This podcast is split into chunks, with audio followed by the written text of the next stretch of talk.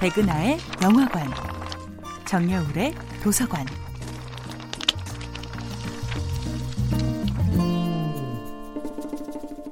안녕하세요. 여러분과 아름답고 풍요로운 책 이야기를 나누고 있는 작가 정여울입니다. 이번 주에 만나볼 작품은 박완서의 그 많던 싱하는 누가 다 먹었을까입니다. 이 소설에서 남편의 병을 고칠 의사를 빨리 만나지 못해 시골에서 허망하게 남편을 잃은 엄마의 트라우마는 작품 속에서 매우 중요한 역할을 합니다.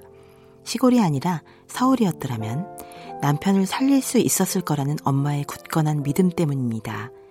남편을 일찍 떠나보낸 아내의 슬픔은 거대한 보상 심리로 바뀌어서 아들과 딸에게 커다란 부담을 지우게 됩니다. 인간의 본성 중에서 가장 못 말리는 부분 중 하나가 보상 심리입니다. 결핍이나 고통을 겪고 나면 반드시 그에 대한 보상을 요구하는 본성은 수많은 폐해를 낳습니다. 스트레스로 인한 쇼핑 중독에서부터 자신의 컴플렉스에 대한 보상으로 공격적인 행동을 일삼는 나폴레옹 컴플렉스까지 보상 심리는 내가 이렇게 고통스러운데 왜 나에게는 어떤 보상도 없는가라는 내면의 억울함을 풀어내는 모든 행동으로 확장됩니다.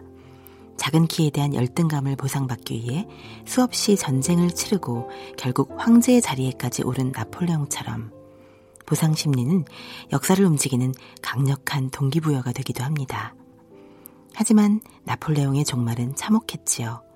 왜곡된 보상 심리의 끝은 언제나 보상받기 전보다 더 못한 상태로 추락하는 결말일 때가 많습니다. 부모와 자식 간의 관계도 끝나지 않는 보상 심리의 수레바퀴가 되기 쉽습니다. 자신이 이루지 못한 꿈을 자녀에게 투사하는 부모들이 얼마나 많은지요.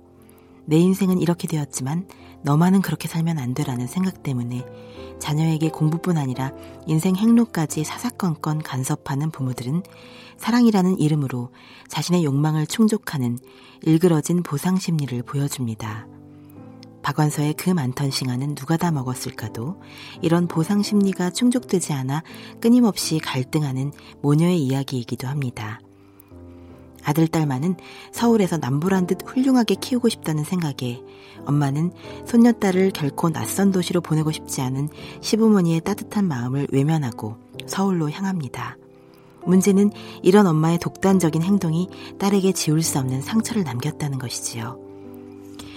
시골 마을의 아름다운 유년 시절을 영원히 잃어버려야 하는 뼈아픈 슬픔이었습니다. 정여울의 도서관이었습니다.